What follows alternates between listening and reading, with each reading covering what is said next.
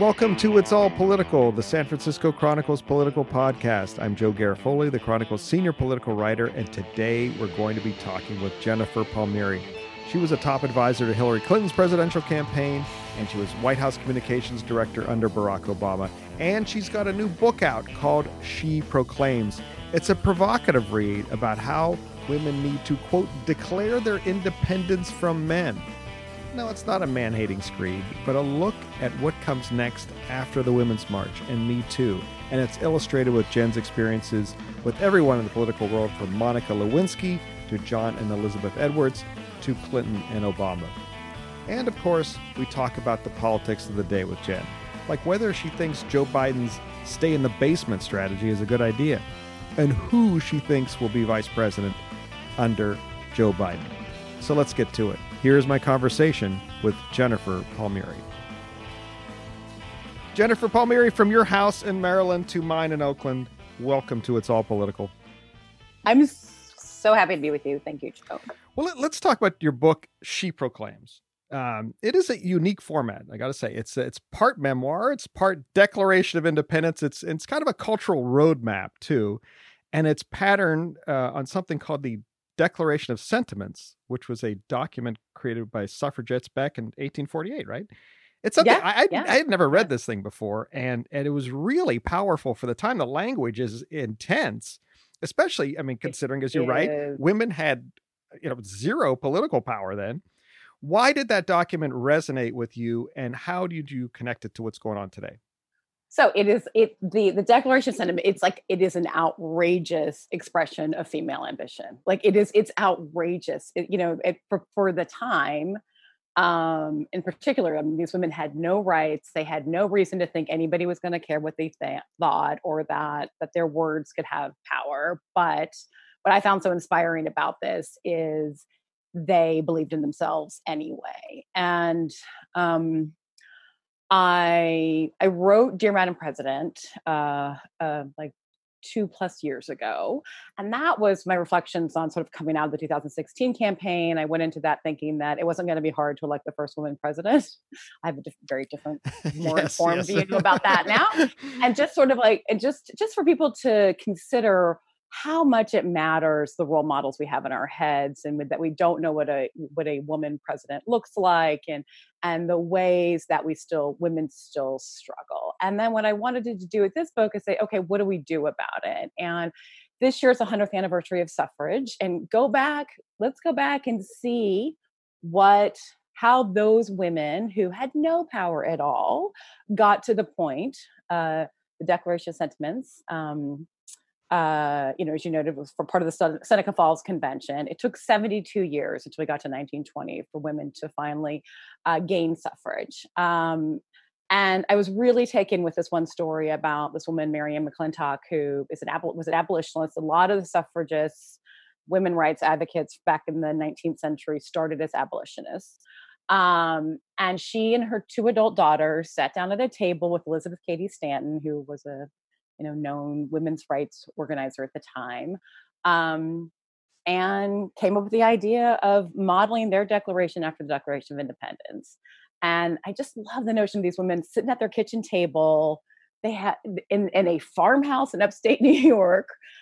No reason to think any that they that their words were going to matter. And they wrote it down anyway and they had their convention and they fought hard and it took too long but eventually they got it and you you take great pains in the book uh, to say that declaring independence for men is not this is not man hating. This is not a separatist uh, uh, colony you're trying to set up here. But that the, you realized over your career and, and you've had very powerful positions in, in government and in, in campaigns that the game is rigged in, in men's favor. Uh, when you're in the it, yeah. go ahead when, yeah yeah it um yeah, it's not a declaration of war. Men are not my enemy. I have a great husband. I have had male mentors all my life. I have had always had men who wanted to support me and help me in my career, and still they rose faster. Right. right? And you you say when uh, when you're in the Obama White House, you write that you felt that it was uh, quote self defeating for women to concede that this was a man's world, particularly after all we had worked so hard to fit into. But your feelings on that kind of evolved, right? You said the nice. They, yeah, yeah. the um i didn't i thought that it was self-defeat you know it's like it's hard enough for women right? I understood i guess I, I got to the obama white house as white house communications director you're like okay i'm doing great in the world. And i'm not going to complain about it being a man's world because that's conceding that that that's conceding that it's hard for me. And you know, I thought it's hard enough for women. Why would we want to self proclaim that we are outsiders here? Right. And I thought it diminished the work that I did, that like I wasn't really a player, I wasn't really in the game. And what I want women to know now is you should be proud to declare yourself a woman struggling to succeed in a man's world because it is hard and you have done it and now you have learned what you could here and you are moving on to someplace better. I think we internalize so much about how women are supposed to behave in the workplace and what we need to do to get ahead and we follow a man's path because we think that they're that the way that they have always done it is going to eventually if we follow their path we're going to get the same kind of success they had right and that's why i say you have to declare your independence from it because what I have realized is following their path has turned into a woman's rut. For a long time after suffrage, women made really steady progress for decades. And then we just started about three decades ago, started to sputter out. 1980 equal we started making gains on the gender wage gap last 15 years that's decelerated. We're not making as many gains as we used to. There's only 25% of Congress is women. A hundred years after getting the right to vote, there are only nine governors out of 50. There is not a woman president. There are only 7% of Fortune 500 CEOs are women. And you're in like, it's bonkers. It's bonkers. And what I want women to know is a world in which you constantly are doubting yourself, a world in which women are consistently undervalued and grossly underrepresented in positions of power, and where you cannot rise as far as you want is not the world that's made for you.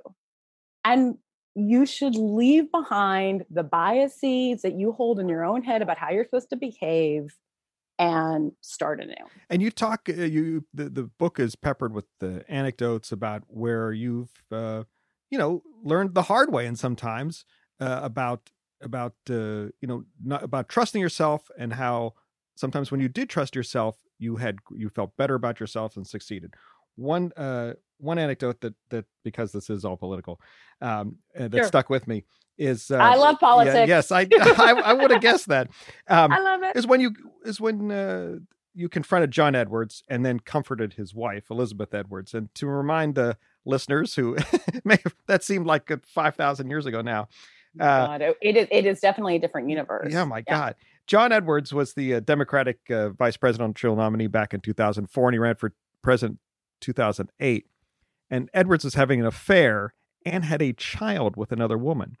Now, you worked for the Edwards uh, campaign uh, in, uh, back in the day, mm-hmm. and you're close with both of them. And you, at one point, were in the position of telling both Elizabeth and John that you did not believe him when he was saying that the child wasn't his how did your truth telling then sort of make you uh, empowering for you? You, you said that was so it's a really hard thing to do you know particularly when uh, you know you're you're and, and in politics you find yourself in the situation a lot because you become so close to the candidates and their family and so you get sort of this vice grip where i wanted to protect the edwards family particularly elizabeth who was very close to um but not get wrapped up in John's lies, which appeared to be lies to me. And um, you know how can you um, and also uh, i didn't work for john at the time so um, he was not my boss. He didn't have the kind of you know uh, he, i was not making uh, he was not responsible for my living right? So it's not so i don't want to overstate how brave it is to stand up to him. Um, but i had to tell him that i didn't believe him. And I thought that if he continued to you know, do public interviews about this, um, that he was going to do more damage to himself and to his family. And I did find um, it's a hard thing to say, right? It's a hard thing to say to somebody. Yeah. There's a lot on the line, and um, but I do find that you know there's a reason why they say the truth sets you free. Uh, I'm a big Jason Isbell fan, and he's oh yes tell oh yeah yeah yeah tell the truth try, tell the truth enough it rhymes with everything um, and that was sort of my first experience um, where you know telling somebody a really hard truth in a very difficult situation um, and it was what they both you know it's what they both needed to hear. He he went on with it anyway um, but uh, and i learned you know another thing i learned in that is you know how how eh, a lot of times families have these have difficult situations and uh, there's a lot of avoidance and um, a lot of dread about having to confront a difficult conversation. And what i find is if you're there for somebody who's going through a hard time and you're straightforward with them um, and you listen to them as i did with elizabeth that's enough. And it's a very valuable gift you can give your friend and dread is something you also write about, which is something an emotion you you should get rid of that uh, women have an overabundance of. It robs you of so much of life. I mean, I there was times in my life where I spent, particularly when I had a sister who passed away from early onset Alzheimer's, and so there was just so much dread wrapped up in how she was going to confront the disease, how we were going to handle it, how she was going to feel when she got to different stages. And, you know, one thing that loomed really large was when we were going to have my, one of my sisters traveled to Dallas. And part of the reason was because she needed to take Dana's car away. And you're like, it's just, you know, how devastating that's going to be. And what I find is everyone's strong enough in the moment to get through any moment and we're all stronger than we know. And i know now that i am equipped enough to deal with whatever life throws at me not that life is perfect or easy um and to free myself from dread. And you know i still haven't you know i still have things that concern me but i don't let it rob me of every moment. Um and uh, you know maybe you have to get to be my age to know that each of us is is as strong as we need to be and it's something that i want women to know you you don't have to wrap yourself up in that kind of anxiety you can it is in your power to free yourself and you and I are of, uh, of the same vintage. We'll leave it at that. We're in our. Did you go to class of? Are you class of 1984? I'm uh, actually a little bit, a little bit older, a couple years older. 80, okay. 83, okay. 83. Okay. Um, oh, oh, okay. Yeah. Um, and so uh, we, we, this is you've evolved on this back in '98 uh, when President Clinton's uh, had an affair with the White House intern Monica Lewinsky. That Lewinsky that was the national obsession. You blamed yourself for that, even though you had nothing really to do with it, because you hired Lewinsky way back in the day, and it took you a while to get over that. Yeah, it's just you know you set into motion what it, it was such a I mean that was a haven't you know that was a mind blowing experience right? Um being involved in something that led to an impeachment of the president of the United States. And it's it's you know it's this thought of I set this in motion um therefore I'm somehow responsible um, i think women can internalize this as you know in different ways like this happened on my watch therefore it's my fault. This happened when i was around. Or there's a problem and women make i think women particularly in the absence of having real power right um, over the course of history i'm talking about the long arc of history um, I think we had this sense of like, I have to make everything better and smooth things over and take on responsibility that's not really yours. And that's what i you know that's what i felt in that moment. We'll have more of our conversation with jennifer palmieri after this short break. And now back to our conversation with jennifer palmieri.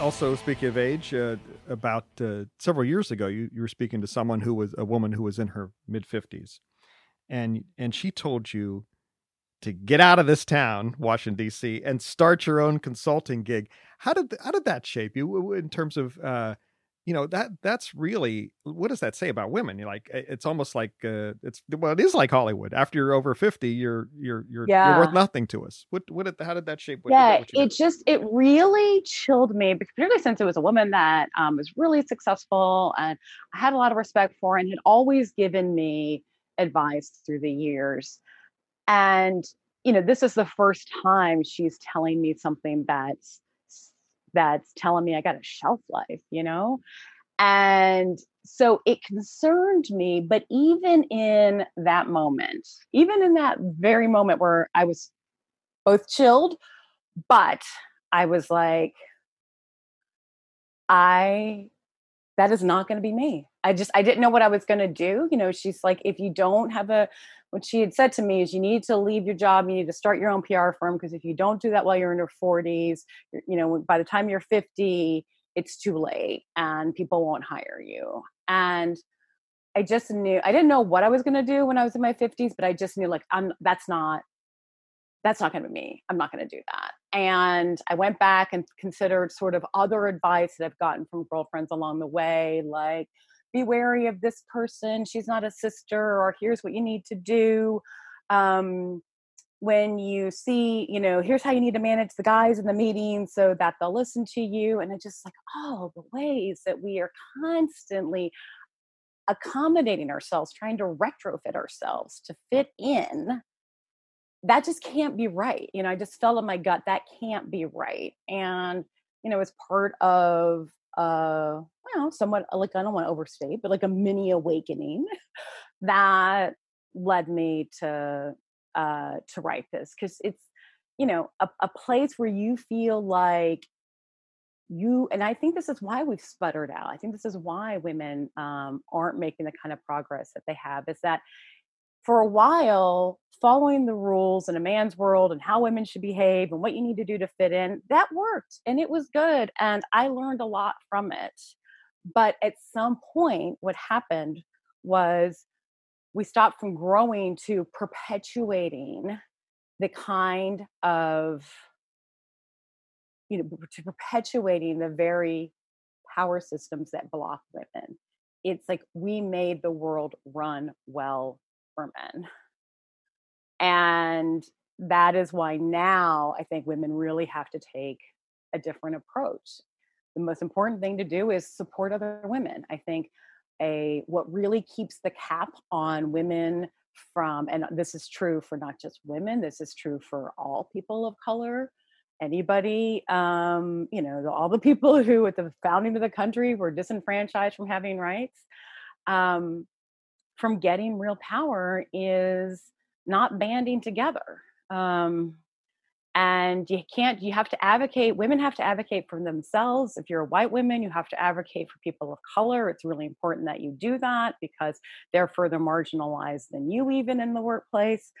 Um, and we can't buy into the notion that we have for a long time that success for women is a finite resource, that there's uh, that only so many people can succeed and we are in competition with each other. That's what keeps the lid on like blowing through and women really reaching true equity. Um, because at the root of that, you're saying, I don't actually belong here. Right? That's what that's what's that's what that belief is. That's what you're buying into. And I think that, you know, if I had to say the book in one word, it's one we excuse me, one sentence, it's support of the women. And you, you touched a moment, moment ago on the sort of the intersectionality of uh, of what you were talking about. You, recently, you wrote in Vanity Fair that quote white women have not been good allies to Black Americans. This is a legacy we must confront, including the troubling historic dynamic between the anti-racist movement and the women's suffrage movement you've uh, done a lot of research, of course, of your book on on the suffrage movement.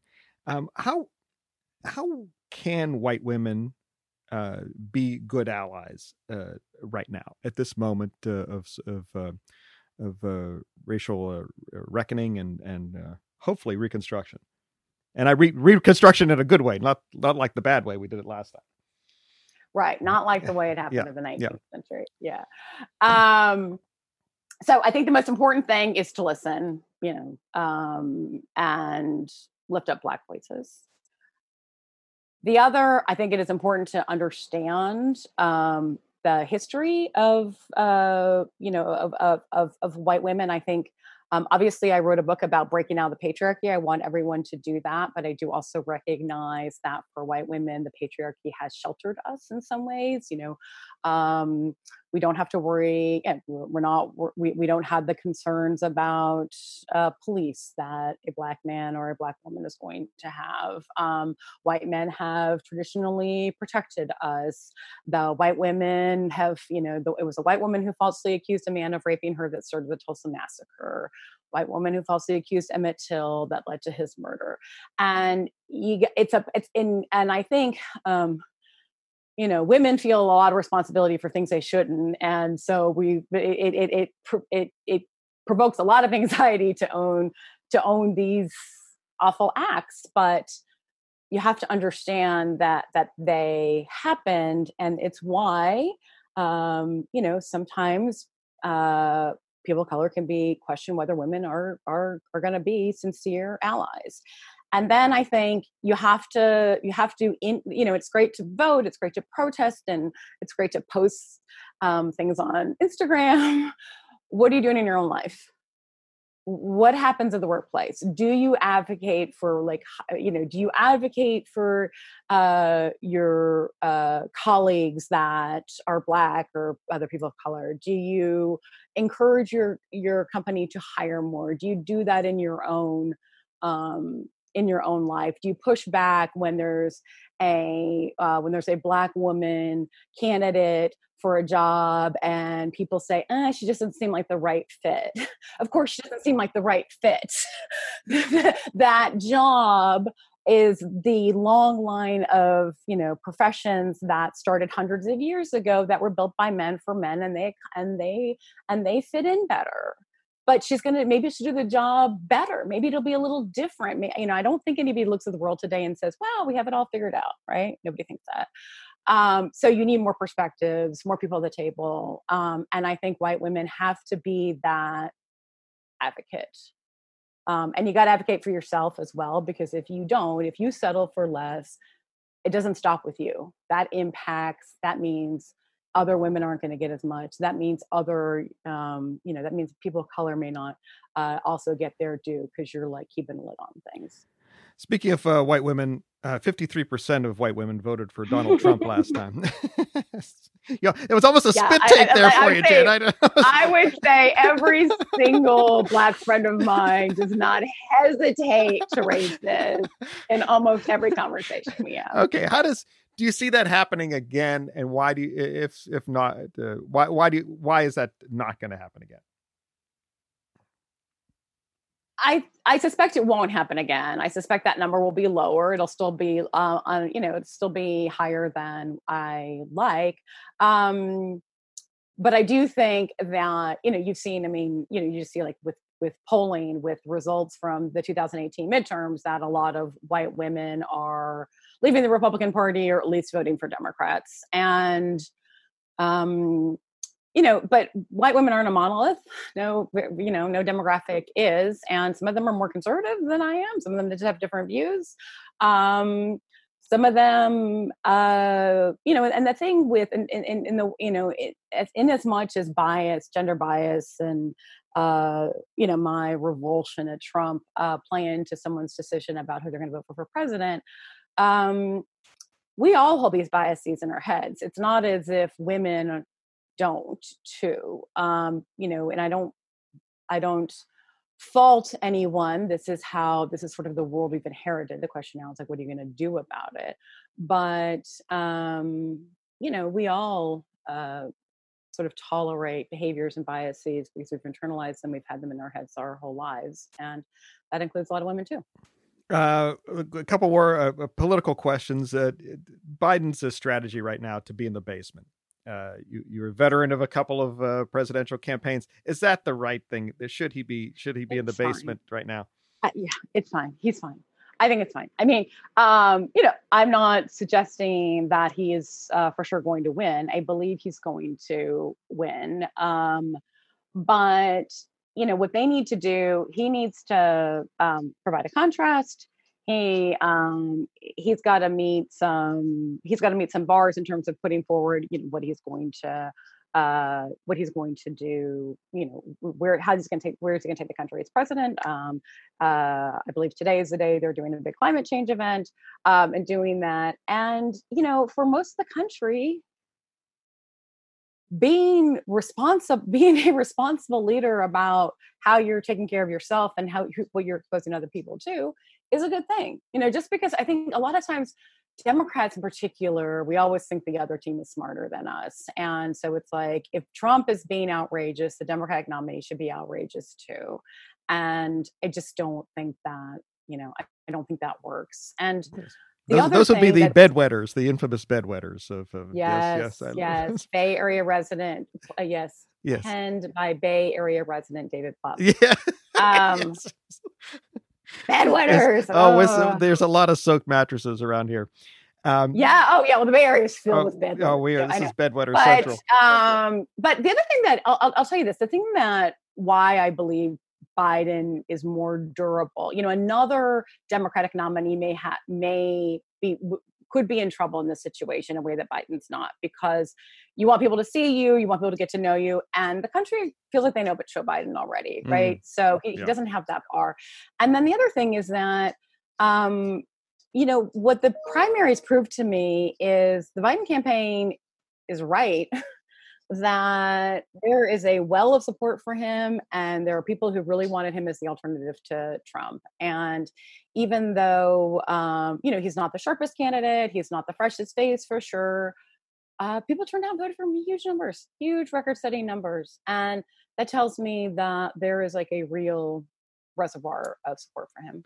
Um, the uh, we're uh, guaranteed to have a woman as on the ticket uh, this year on the democratic side uh, first of all, do do you have a favorite there or not? Before I ask, um, I don't have a favorite. Do I have someone who I think it's going to be? Who do you think it's going to be, and who do you think will be best? I think it's going to be Kamala Harris. Okay, and do you think she would be best? I think she would be great. I'm not going to say she, I think she would be best. Do you think I'm new? I thought you maybe your skills had dulled after a couple yeah, couple years okay, off the track. All right, all right. She'd be great. Okay, okay. okay but uh, here's but, here's here's another question. But you're a California, or you're part. You California is one of your right. stops. You you lived in Aptos right. for many years. Yeah. Uh, yeah. was your middle middle school, high school, correct? Around high school, high, high school, school, high school. Yeah, Aptos High School. Yeah. There you go. And um, so uh, now, if, if Kamala Harris is the VP pick, you know that California will be on the ballot too. We've never had a Democrat on the national ticket and that that will be. Uh, don't you think that's gonna be like a stand-in for every stereotype and reality about the crazy California? What forms do you see that taking, and how should they and how should the campaign respond? So here's here's this is why I think Harris is a good choice, and you know why I you know I don't I'm just guessing like I don't know, but I'm just obviously I'm just guessing.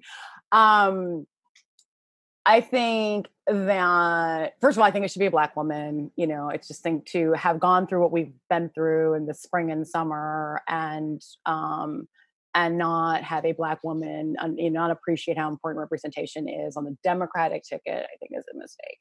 Um, and um, she has um, she has uh, a lot of experience as an elected official representing a lot of different people and that is important right? She has represented a very diverse from the time she was attorney general to united states senator big numbers of people who have voted for her diverse population.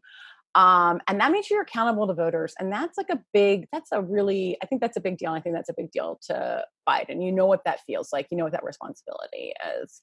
Um, and she's battle tested that is so important to me. She went through the fire on a presidential campaign. Sure, she didn't win, but she more than held her own. She performed well. She stood up under fire. And this woman, whoever she is, is going to go through hellfire mm. because, you know, Trump has not gotten a ton of traction going after Biden but he you know so but he loves going after women and so i think that you're going to see the race change quite a bit once that happens once we have um, a woman on the on the ticket and i have a lot of faith in kamala harris's ability to uh, withstand that kind of hellfire and also just dish out um, a really good critique of both trump and pence. I mean we've all seen her in those um, you know in the debates but in um, in her intelligence committee hearings just really good at that um, and, and even though and sure like will they try to make california an issue probably whatever they're going to do that to no matter who it is it is a it is such a bad idea to pick your to pick your running mate based off of how you think the other person's going to attack them because Trump is going to attack and lie about whoever it is. It doesn't matter, right? No one's safe from that. So pick the person who's the best fighter, who's the strongest, who has the most experience in representing a lot of people, being accountable to voters, knows what that likes, and it's going to be a good partner for you. One, one more. I mean, uh, the big word in uh, 2020 uh, and women. We had several women, a record number of women on the Democratic side uh, on the uh, on the big stage, but electability was the was the big question. And as we talked about in this podcast multiple times, read about the Chronicle studies. Uh, Brenda Choresi Carter from the Reflective Democracy Program, we've had her on said white men have no electability advantage at all. So, how do you, given that there were that electability was a big issue, uh, at least a, a, a perceived issue and having a woman on the ticket what how do you it's what's the what are your concerns there? Do you think that that's going to be that will uh, weigh biden down at all? Or, or how does that how does that play into uh, what we're going to see for the next three months four months? When people say what should women do about the electability issue? I say win. They should win. Until until you win you're going to continue to get that question um, and you know, the woman that you cited is correct that once women make it to the once they are the party's nominee, um, in you know elections across the board, not just presidential, obviously, yes. but they win. Um, you got to get to be the nominee. That's the that can be um, that can be the hard part. It is, I think, what's been great um, and it's just you know it's another it's just another hurdle we got to get through but um you know it's just like amy klobuchar quoting somebody else i forget who but she's you know um she's like the obstacle is the path and we'll find our way around it right? That's what women do every day. And so i think that what's been helpful in the terms of the running mate this time around is that because biden said at the very beginning it's going to be a woman we haven't had that whole tiresome conversation about oh it can't be a woman you know she's gonna right. she's not she's gonna drive the ticket down. Um and then i think when it you know when this woman is announced like i said before she'll come from a lot of fire from the uh from the right but you know i think that on the left people have agreed like yeah it's got to be a woman. We got to have that kind of uh of that kind of of representation. And she you know whoever it is she'll be good um and will uh, I and I am excited to see that Pence debate. Yes. Oh Jennifer Palmieri, the book is called She Proclaims. I will now be giving my dog-eared copy to my daughters and wife oh. and and other dudes who nice. might might need. Yeah, there's might, a good there's a good chapter in there about men being good partners. Yes, right? that we we we didn't get to that, but yes, there is. I, I took some tips from that. Uh, uh, so thank you very much for being on. It's all political. It was a pleasure. Thanks, Joe. I'd like to thank you all for listening and hope that you and your families are safe and healthy. I'd like to thank Jennifer Palmieri for being here today and for Karen Creighton for producing today's episode. Our fabulous theme music, by the way, is Cattle Call, written by Randy Clark and performed by Randy Clark and Crowsong. And remember, no matter who you are trying to declare independence from, it's all political.